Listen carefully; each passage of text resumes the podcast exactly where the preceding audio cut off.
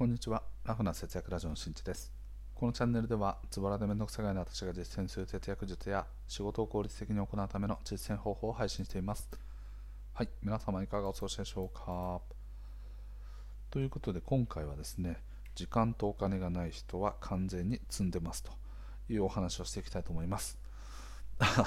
はい、ちょっとね、パンチのあるタイトルなんですけど、やはりですね何かに挑戦をするまたは今後幸せに生きていくためには時間とお金この2つがね非常に重要になってきます。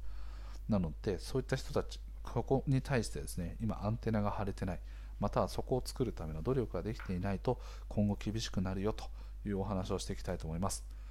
でそのためこれらをねあの今現在できてない人たちがとそれらをですね捻出するためにはどういうことがどういう工程を踏んでいく必要があるのかそんなお話をしていきたいと思います。本題の前にお知らせです。現在僕は文章で具体的な節約術を紹介しています。ラフな節約ブログで検索していただくと、節約の実践方法だけでなく、節約におけるメリットや効果などなど詳しく解説しておりますので、ぜひともご覧になってみてください。はい。では早速本題ですね。はい。時間とお金。ね。あの、なんだったっけ。はい、時間とお金がない人は今後積んでいきますというお話ですね。はい、ちょっとタイトル変わっちゃいましたね。はい、見切りでやってるんですけど、はい、まあね、あのこれはもう完全に言わずもがなという感じですが、やはり人間がね、生活をしていく、または今後幸せに生きていくためには、まあ、あのどちらもというよりかは、少なくともどちらかが必要になってきます。この時間があるそしてそのある程度の経済的な余裕があるとかね、うん、そのどちらかが必要になってきます。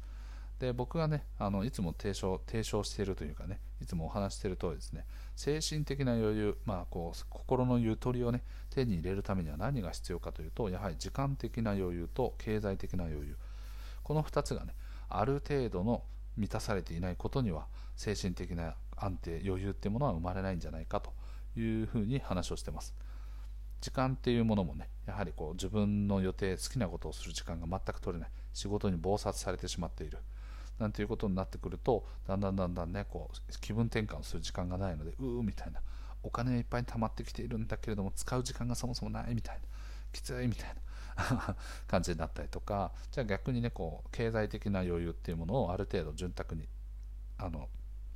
まあ、逆にねじゃあ時間的な余裕をねあの潤沢に取れていたと仮定するとじゃあそれをね、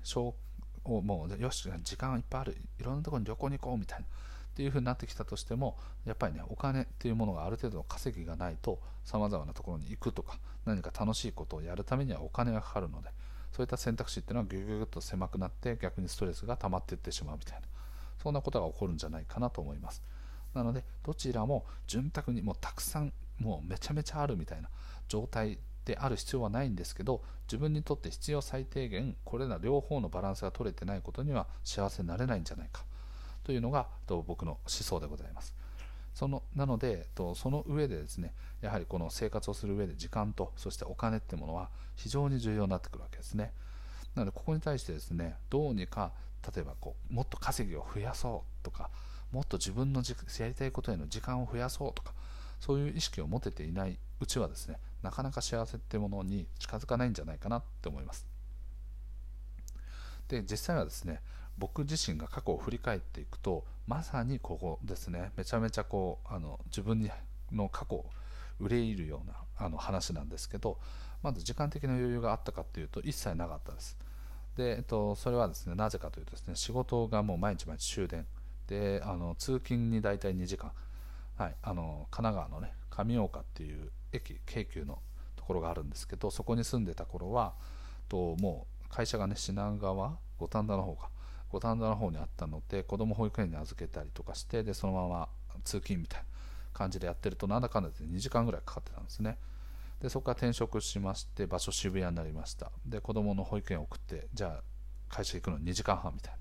ていうことはですね終電まで仕事して帰ってくるってなるともうね家に着くのって1時半とかねもうそれぐらいになってくるわけですよ。そして駅からね徒歩あの20分っていうね。あの将来家を買うぞということでねや手狭な家にそして駅からの徒歩時間が長いところを選んだ、ね、ツケが回ってきてるんですけど、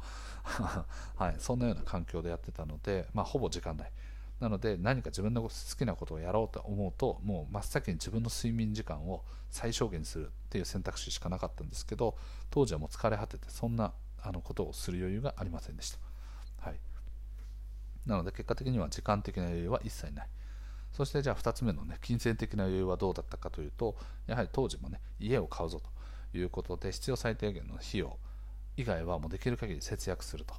もちろん固定費の見直しとかっていうのを一通りしていくんですけどやっぱり節約ってできることの上限っていうのがあるのでそこの頭打ちを食らうような状況になってでさらにもうもっともっと頑張るぞと。いうことでやったのが例えば、まあ、そのうちの一つは食費だったりとかあとは僕のお小遣いとかをね3万円か2万円に減らすみたいな。ええー、みたいな。ね、タバコも吸ってるんですけどみたいな。もうねタバコなんか吸ってたらもう飲み会に行く費用なんか絶対ないみたいな。感じでおあのお金の余裕も一切ないと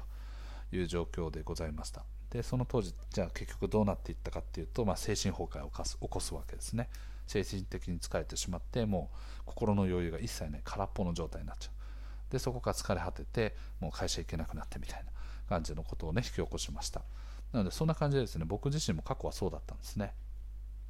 だけどじゃあ今現在で言うとどうなのかっていうとまああの経済的な余裕でいうと自分らが必要なお金という最低ボーダーについてはもうあのクリアはできていると思います。はい、あのめちゃめちゃもう好き勝手毎月毎月買ってもいいみたいな買えるぜみたいな感じのあの経済的な余裕ではないんですけど、はい、ちょっとちょっとしたねものが欲しいとなってもあの多少買ってもそこまでは影響がないくらいな状況かなと思ってます。でじゃあ時間的な余裕っていうのはどうかというとと、はいまあ、フリーランスっていう働き方の週4の仕事すなわちま週休週休3日制ですね。なので平日に自分の時間を取れたりとかあとは土日家族とまあしっかりと遊ぶ時間が取れたりとか、はいまあ、休む時間みたいな寝たりとかね。そういう時間も今は現在は取れていると思います。なので両方のバランスがしっかりと取れている状況が今作れているので精神的な状況はどうかというと非常に良いです、はい、あの自分でも多分ここ最近なんか 自分自身があのすごく余裕を持ってるなと感じることがよくあります。でそれはどういう時に感じるかというとやはり人のことをね思いやることができている。もう自分のこともそうなんですけど自分自分じゃなくてこう周り自分の大切な人たちがね大丈夫かなとか、ね、例えば家族とかでも、まあ、自分がね率先してこう子供の送り迎え今日やろうかとかねそういうものとかそういうのをね少しずつこう相手から言われてからやるではなく自発的にできているのはすごく余裕があるなと思いました。じゃあそういう状況を作るためにはどうしていったのかというとですねやはり時間とかお金っていうのは待っててもね作れないんですよね。なのでやはり自分で作るしかないですよ。はい。会社とかを経営されているようなね方々も忙しいはずです。もうひっきりなしにね仕事とかってあると思うんですけど大体そういう人たちっていうのは、まあ、結構意外とね定時に上がってあのプライベートな時間をしっかり楽しんでるとかねいやもうもう毎日毎日ゴルフの練習してんだよ打ちっぱなしでみたいな。社長さんとかねいたりとか。お前よく時間あんなみたいな。って思うんですけどそれはね、まあ、あの社長とかっていうとね楽でいけるんじゃないかと思うかもしれないですけど、まあ、少なからずですねそういう時間を設けるためにやることやらないことの整理をしっかりしてるっていうことですね。前にあの物事の優先順位のつけ方ということで重要度と緊急度みたいな話のその指標でねマトリックスを作った上でこういう優先順位で考えていきましょうみたいな話をしてたんですけどまさにその通りでそういう優先順位のつけ方とかやることを決めるのはもちろんなんですけどどちらかというとやらないことを決めるのがすごく上手い人が多いんですね。なので無駄なことをやらない。でその分あとは自分がそのやりたいと思っていることの優先順位を上げてあげる、うん、仕事ももちろん重要。だけど仕事においてのこの A というタスクと今現在僕が新しくやりたいこの例えば、ね、新しくゲームが出たからこのゲームをやる時間が欲しいと。じゃあこれらの優先順位は自分にとってどっちが大切なのかというのを天秤にかけた上でよしじゃあゲームをやる時間の方が大事だと。いうことでそういったようにですね新しいことに挑戦することのへの時間を使う優先順位っていうのはねすごく高いんですよね。そうしてくるとだんだんだんだんそういう時間っていうのが増やせるようになってくるんですね。ついついですね皆さんはね特に僕も昔そうだったんですけど仕事においての優先順位仕事の中での優先順位はあるんですけどそもそもの部分で仕事とプライベートっていう大きなくくりで言うと圧倒的に仕事の優先順位が高かったんですね。なのでプライベートであれやりたいみたいなことがあったとしても仕事が終わった暁にはみたいなね、ね、仕事が順調にいったらみたいな感じで物事を全て考えてたらやっぱり時間ってできないですね。なぜなら仕事っていうのはトラブルが多かったりとかあとは予定通りに終わらないことが非常に多い。特にディレクターとかになってくると自分じゃなくて周りの状況によってですね外的要因によって妨げられることっていうのは結構あるんですね。それによってですね、まあ、あの自分の行きたかった飲み会とかねそういったものが結構ねもうことごとくポシャルみたいな。だけどそこに対してですね自分にとっての優先順位をしっかりと引けている人の場合はとそういう状況であったとしても自分の行きたいことの優先順位を上げてそこに対して時間を割くという努力をしています。なので結果的には多分飲み会に行くんですよね。でもそういう人たちってなんか仕事が怠慢だっていう見え方をする時もあるんですけど実際そういうことをしてる人って結構仕事できる人多くないですか？それは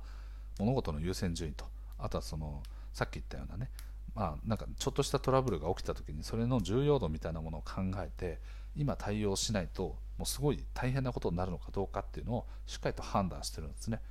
であのあまあ別に明日の朝会社来てからやる。でもそこまで問題じゃなさそうだねみたいなものをしっかりとこう自分の中で判断してるからこそと物事がうまくいってる。無駄なことに時間を割かない。そして大切なことに時間を割いていく。という意識ができてるんじゃないかなというふうに思います、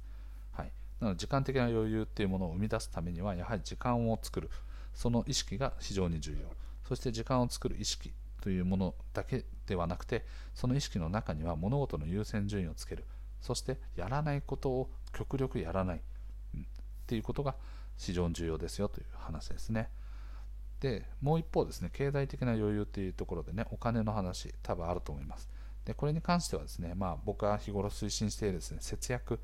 だったりとか、あとはこう副業とかね、自分ができるような何かこうプラスアルファで稼ぐ意識っていうのを持ってないといけません。はい。で、まあ、あの僕があの過去にこう、ね、節約を切り詰めて切り詰めてやったその結果もあの精神崩壊みたいな状態になったという話のようにですね節約においてはやはり頭打ち天井があるわけですねなのでその天井に到達するまでやってしまうとそれ以上あの節約することができないなのでやはり稼ぐという意識っていうのはすごく大事ですね。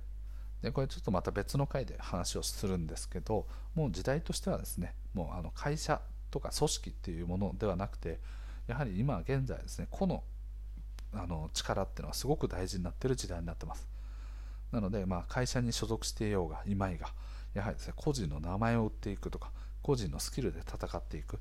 ていう意識を持っていないとこれからおそらく時代にかなり取り残されていくんじゃないかというふうに思っております、はい、なのでその辺についてはねまた別の回でちょっとお話をしますのでぜひ興味ある方は聞いてみてください。ということでね今回のお話は以上となってます、まあ、改めてになりますがやはりですね今現在でも時間的な余裕がない人今回言った経済的な部分と時間的な部分両方ともない人っていうのはこれから作っていく意識を持っていくことが大事です。でこれらを作っていかないとどうなるかというと自分がやりたいことに時間が割けない。そしてどうでもいいような仕事とかをひたすら優先順位が高いままやってしまってでしっかりとね急いでやったにもかかわらず全く評価されない。なんてことが起こったりとか。最終的にはだからそれがね自分の幸せに直結してこない。という結果にもつながってくるので自分が幸せになるためにどういったことに時間を割いていくのか。っていう優先順位のしっかりとこう並び替えを、ね、改めたした上でとそこに対してねあとは仕事を効率的にもっとできるんじゃないかとかそういうものをいろいろと自分の中で試行錯誤しながらまずは1日5分または1日30分とかでそこから徐々に徐々に1時間2時間3時間っていうものの時間をですねどんどんどんどん広げていく。そんな風にしていくことで、はい、ご自身の、ね、スキルだったりとかあとはこう自分のやりたいことを楽しむ時間っていうのは増えていくのでぜひ意識してやってみてください。はい今回長いですね。はい。ということで今回は以上となってます。最後まで聞いてくれてありがとう。また聞いてね。バイバーイ。